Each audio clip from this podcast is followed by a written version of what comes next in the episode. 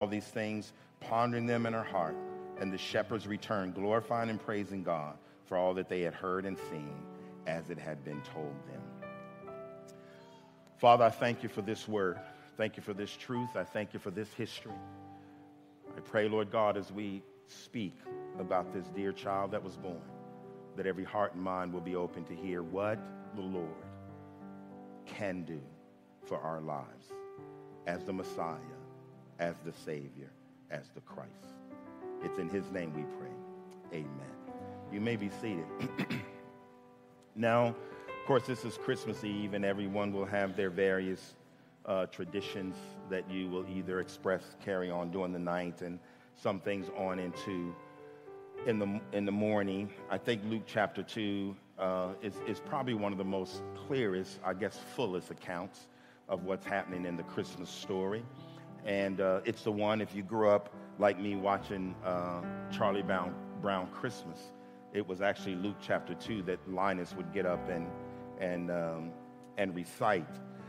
But, you know, when we have been looking at leading up to the birth in the messages last week, the messages this morning, leading up to the birth, starting with, of course, the initial announcement to Zacharias that he was going to have a son and his wife was going to have a child in her old age, even though she was barren, and that that child would be the forerunner uh, of the Messiah that was to come. That was good news for them because obviously they had been looking for a Messiah uh, for generations, thousands of years.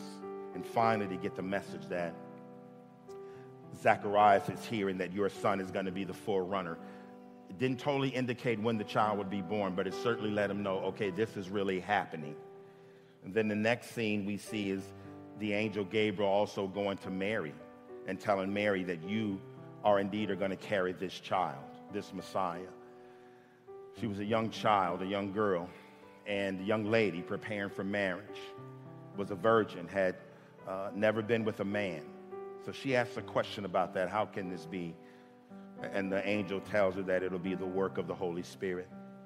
But indeed, you will bring forth a son the Messiah, the Christ. And the same angel, though, had to go talk to Joseph, who was in another place, and let him know that Mary, the one that you're engaged to, is having a child.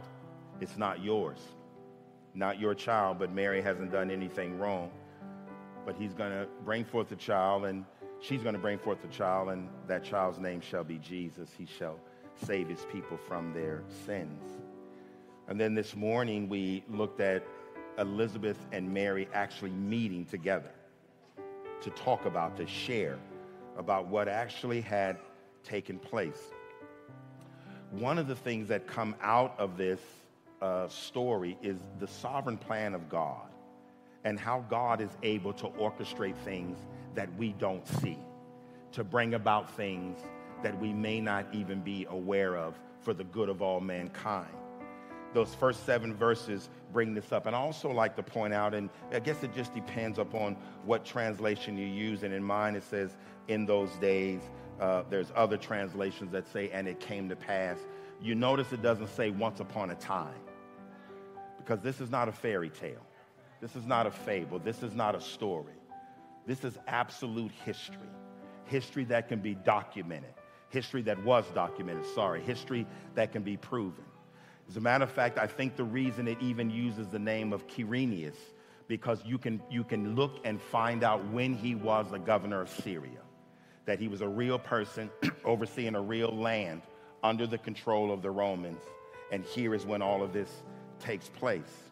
It's, it's, a, it's a tale of, of, of, of a few uh, key people, a story, a narrative of a few uh, key people, but all of it is sovereignly orchestrated by God. God planned this. This has been part of God's plan since Adam and Eve was born. Actually, the scripture tells us even before the foundation of the world. And God made preparation, and He's so sovereign, though, that He can bring everything into place. There's so many things that God is doing in your life right now that He started a long time ago. And you just walked into the sovereign plan of God. Some of you might even thought that you're here by accident. Maybe you came because the wife said or the husband said or come on children, it's, it's Christmas Eve. I, I got news for you. God orchestrated that before you were born. You weren't here just because you said yes at the right time. You're here because that's what God decreed for your life. And he, and he does things like that so often. I so much now think more about uh, the children of Israel when they were going across the, uh, the Jordan River that was over flooded. And God stopped the water 20 miles down the road to prepare for them to have the victory walking across the dry ground. For some of you, God done some things 20 days ago, 20 months ago, 20 years ago and you walked right into the blessing and the goodness of the Almighty God without you even being part of it. That's what I like about God. He does, does so many things that we can't take credit for because He does it without our permission, without having a business meeting, without checking our calendar. God just is God, and I'm so glad that He is.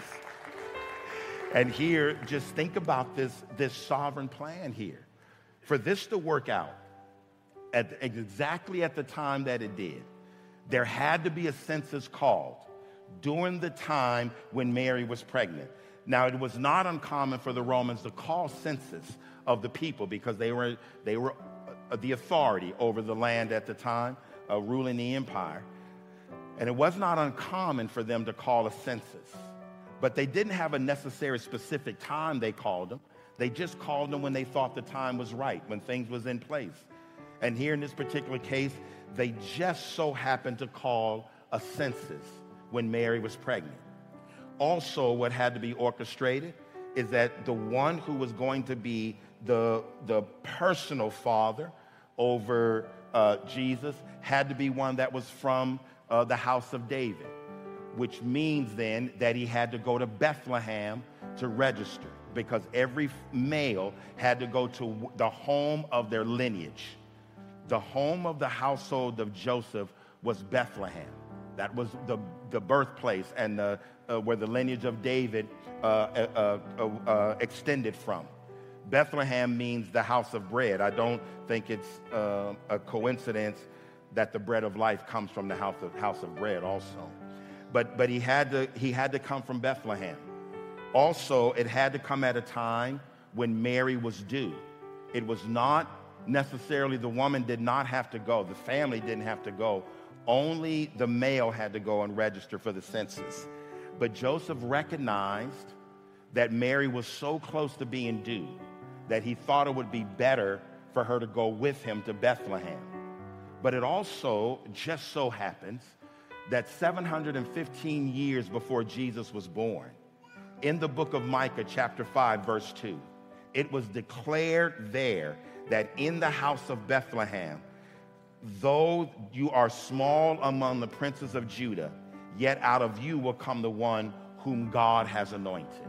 715 years before Jesus was born, it was declared that the Messiah, the Savior, will be born in Bethlehem.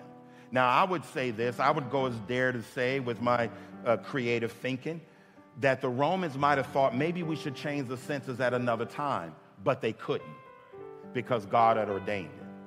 Maybe, maybe Joseph could have thought, you know what, Mary, I know it's close, but maybe you better stay. But he couldn't because God had ordained it. God had ordained sovereignly that all of this will converge together so that when, Mary, when that census was called, Mary would be due. They would have to go to Bethlehem, and it fulfills all of the prophecy of the scripture that this child will be born in the city of Bethlehem. That's why I love my God and I love my Bible because my Bible is a Bible full of prophecies that God proves over and over and over that He has fulfilled. He's a God that keeps His promise, and there's one thing God cannot do He cannot lie. He's a God that keeps His word. Can you say amen? So, sure enough, Jesus is in Bethlehem in the womb of Mary at a time when there's no place where he could be, his head can be laid, and they just put him in a place where some uh, uh, uh, a manger or a place where they feed the animals was cut out of some rock, and there where Jesus was lying, was lying. The King of Kings and the Lord of Lords is in a backdrop of humiliation, a backdrop of, of shame, not only for his mother, but also for him. But that's the same Jesus that came into this world in humiliation and to the eyes of the world went out in humiliation on the cross. But that's the meaning of Christmas, that this God Savior will come to a level of you and I. He enters right into our world. He came where we were living, sinful people, separated from God, had a mindset to reject God and not to be uh, obedient to Him and reverent to Him. God could have looked down upon every one of us and says, They don't love me, I don't need to love them. But God wrapped Himself up in humiliation and shame and allowed Himself to be placed in a manger and die on a cross so every one of us can have eternal life. That's Christmas. But we got these fellows, the shepherds. Verses 8 and, and through 18 brings out the story of them. They were just doing their normal thing. Now, this morning I shared with you about the, the various ladies, the ladies of ill repute, the ladies of shame, the ladies uh, that was in the genealogy of Jesus. And none of them had a, a great story except the fact Christ redeemed them. They redeemed by our God. How they weren't looked upon as, as the most uh, reverent people in the community. Well, neither were the shepherds. Actually, shepherds were some of the lowliest people uh, on the land. They, they, they could not mix themselves up among uh, the normal crowd because they were considered unclean because of the work that they did and the things that they did. Shepherds was not given a place to be good witnesses. They were mostly considered men of ill repute and liars and thieves and etc. But once again, the Lord proves that he comes to the lowly. He comes to the weak. He comes to those who are not looked upon with such great grandeur. He's a God that's not looking for people with big names and big status. He's not looking for people who are celebrities, people who are rich, people who have notoriety. God is always looking to use just ordinary people like you and I. And here he comes to these shepherds, and the, the scripture says that we, well, we get the sense it was night because of the brightness. Of course, the song Silent Night, Holy Night comes from that. But here indeed, the angel comes. The scripture does not tell us who this angel is. We believe it's Gabriel because Gabriel was the, the angel that gave messages.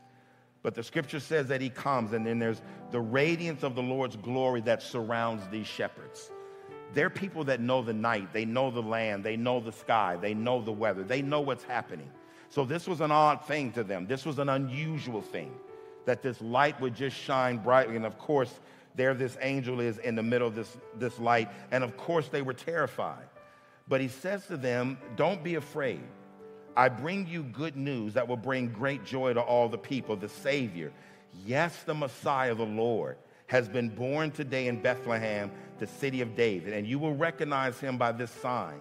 You will find a baby wrapped snugly in strips of cloth lying in a manger. Suddenly, the angel was joined by a vast host of others, the armies of heaven, praising God and saying, Glory to God in the highest, uh, to the, in the highest heaven, peace on earth to those with whom God is pleased. And so the shepherds get this witness, they get this message, they hear this song, which is a song we'll sing in, uh, in just a moment. They realize that they've been chosen by God to be the witnesses of Him. He, they're told that, listen, there's a, a significant one born this night. While you're out here watching your sheep, there's a significant person being born. He is the Messiah, He's the Christ, He's the Savior. He's the one that's bringing peace to the earth, peace to the world. He's the one that's doing so. Again, another fulfillment of prophecy. In Jeremiah chapter 33, we see the prophecy that the announcement of the she- of, to the shepherds would come.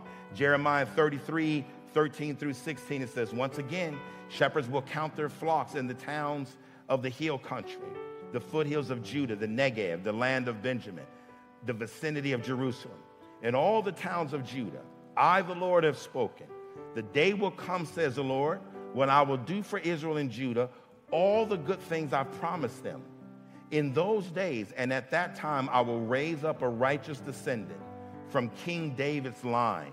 He will do what is just and right throughout the land. In that day, Judah will be saved, and Jerusalem will live in safety. And this will be its name The Lord is our righteousness. And so, there again, 700 years or so, uh, maybe a little bit more than 700 years, there's that prophecy that the shepherds will be out in the field and they will hear the message of the righteous one.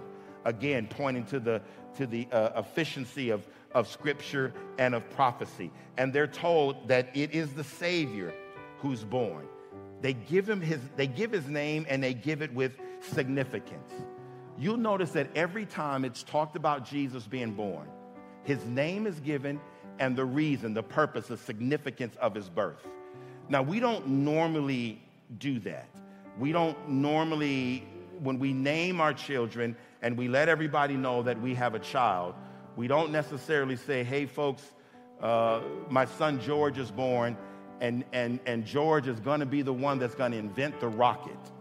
Uh, my, my son is born and his name is Wilbur. Matter of fact, I got Wilbur, Wilbur and Orville, and they're going to teach people how to fly. We don't necessarily do that. I doubt when John Hancock was born in Massachusetts that his parents called family and friends and say, listen, everybody, we got a son, we're naming him John Hancock, and he's to have the most famous signature in the world. I doubt that. I doubt when George Washington Carver was born that there in Missouri in that small town, they said, hey, folks, listen, our son is born. We're naming him George Washington Carver, and he's to teach you how to use peanuts in 300 different ways. I doubt that. As a matter of fact, for most of us, when we're born, there's celebration, but the significance of our life is not necessarily known. But for Jesus, his significance was distinguished. He was told that he would be the Savior, and his name would be Jesus. Why? Because he will save the world from their sins. He will be called the Christ. Why? Because he is the Messiah. So Jesus' name had significance. He's not just a boy. As a matter of fact, Talladega Nights, they still talking about the baby Jesus. No, we're, we're beyond the baby Jesus. We know that this Jesus is the creator of the universe. He's the maker of the heaven and the earth. He's the Alpha and Omega. He's the first and the last. He's a God of righteousness. He's the King of kings. He's the Lord of lords. He's the supreme over all. He is the Savior and the Savior of the world. That's the Son, Jesus, that's come into the world. The scripture tells us that He is the Prince of Peace. He brings peace to mankind.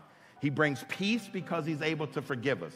He's a God of peace to those who trust Him, to those who look to Him, to those who revere Him. There's a peace that comes into our life from the Holy Spirit. There's a peace that comes to us that we can have peace to mankind. There's a peace that is with us because we can live our life peacefully. He's the one that brings that peace. He's the one that brings that joy because he's a significant child. Well, here the shepherds hear that. Not only do they hear that message, but they also hear that he tells them, This is how you can know that the child was born. If you go to Bethlehem, you're going to find him, and he's going to be in a manger. So they understand that this is just not a message. Now, I got to tell you, it took courage for them to leave where they were, to leave the sheep, to leave the field, and go into the city. Remember again that they're people of ill repute, that people don't have regard for them and respect for them, and they're not to come into places where they can have to be identified as being unclean. But they realized something magnificent was happening. And again, the sovereign work of the Lord because Jeremiah 33 had already prophesied that they would be witnesses. So indeed, they go into the city and there they describe what happened. They tell Mary what happened. They tell Mary what the song was. They tell Mary what the message was. They tell Mary what the angel had told them. And this brings me to my, to my last point about that because to me, this is part of probably the most significant thing for all of us during this evening. And it's in verse 19 and 20, and team, you can, you can come. It said, Mary kept all these, these things in her heart and thought about them often. The shepherds went back to their flocks, glorifying and praising God for all that they had heard and seen, just as it was that the angel had told them for every one of us, what we see of Mary and what we see of the shepherds is what our posture should be about Christmas. Mary pondered these things in her heart. She didn't understand everything about Jesus. She knew what his name would be, she knew what significance that may meant, but she didn't know all the details of how this was going to be fulfilled, how this was going to work out. Mary had no more understanding of the crucifixion than the disciples did. Mary knew that my son was born to save uh, Israel, but she had no idea how that salvation would come about. She saw Jesus do things over the years, and she kept pondering. She would hear Jesus say things, and she pondered. She would hear messages, and she pondered. This word ponder in the Greek, it means a person who is puzzled by what they have heard, but keeps it in mind in order to understand, often with divine help that the meaning may apply to their life. Mary done what many of us should do. I, I know for a fact there's a whole lot of people on this planet, people you know, people even in this house right now. You've heard about Jesus. You knew Jesus was born. You believe that Jesus lived, and many people believe that Jesus died on the cross. There's others that even believe that haven't trusted him that believe he rose from the dead. But they haven't taken the time to really ponder what that means for their life. What does Jesus really mean for you? Who, does, who is Jesus truly to you? Have you pondered this Jesus when you're in the midst of tribulation to know that he's a God that's able to rescue you? Have you pondered him when you're in the midst of anxiety or worry?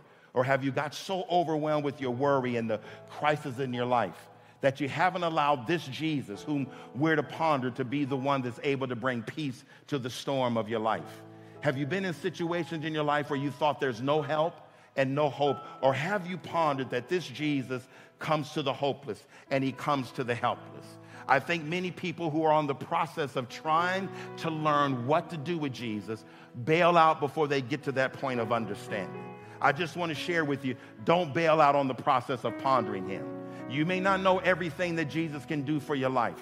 Maybe there's some things about Jesus you're not sure you can trust yet. Maybe there's some things about Jesus you don't understand. But can I encourage you? Keep on pondering him. Keep thinking about him. Keep your mind stayed upon him. Watch what Jesus does in the course of your life. With all of the hustle and bustle that goes on during Christmas season, when we rush into Christmas and maybe rush out of Christmas, do you ponder what it truly, truly means? And how this Jesus can indeed be the person that's the center of your life and the center of your family, the center of your business, the center in the boardroom? Can you ponder this Jesus and discover who he really, really is? And then there's the action of the shepherds, because the scripture says they went away praising him. They went away praising and magnifying God. And I think that actually is the second best response to Jesus is to praise. Praise always goes along with ponder. We used to sing a song in the old church, when I think of the goodness of Jesus and all he does for me, my soul cries out, hallelujah. I think the more you ponder about Jesus, the more you want to praise him. The more you think about what he's done for you, the more you want to shout hallelujah and give him thanks. These shepherds praise the Lord. And we, we do it with songs, we do it with the, with the Christmas carols, you can do it with scripture, you can do it with prayer. But I believe the right response is to constantly and consistently bring Jesus into a place in your life where you ponder who he is to you and how you to respond to that, which I hope ends with praise. For so many folks, tomorrow is Christmas. And I'm assuming that you've already done all the physical preparations. Matter of fact, most of us probably do what we're going to do in, on, on Christmas Eve. But as the night closes, I just, I just want to ask you have you really prepared your heart spiritually for Christmas? Beyond the food, beyond the tamales, the pozoles. We might be having some black eyed peas. Beyond the black eyed peas, be, beyond those, those things, the gifts, beyond the Jamaica, beyond the eggnog? Have you really prepared your heart spiritually for Jesus? Is it just another Christmas because this is what we do on Christmas? We get together as a family, we open gifts, and we laugh and tell stories? Or is it a Christmas that's really centered around Jesus? That we really understand the reason for the season? Will you go to bed tonight pondering what Jesus really means to you? Will you wake up in the morning pondering what Jesus really means to you? Will you celebrate tomorrow with family and friends and remember that Jesus was the greatest gift that's ever been given to us? I want to close with the words from the angels again in more of a common vernacular because certainly you can't read Luke chapter 2 and not walk away with the true meaning of Christmas. They said this, the angel said this I bring you good news of great joy that will be for all people. Today, in the town of David, a Savior has been born to you.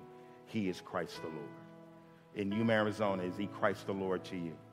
In Somerton, is He Christ the Lord? In San Luis, is He Christ the Lord? In Wellton, is He Christ the Lord? This day, our Savior was born. Is He your Savior?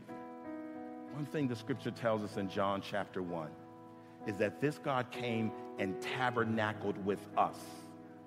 God with us. When I hear that verse, every time I read that verse, I'm telling you this what comes in my mind. He's my God and he's your God too. He came to live with you.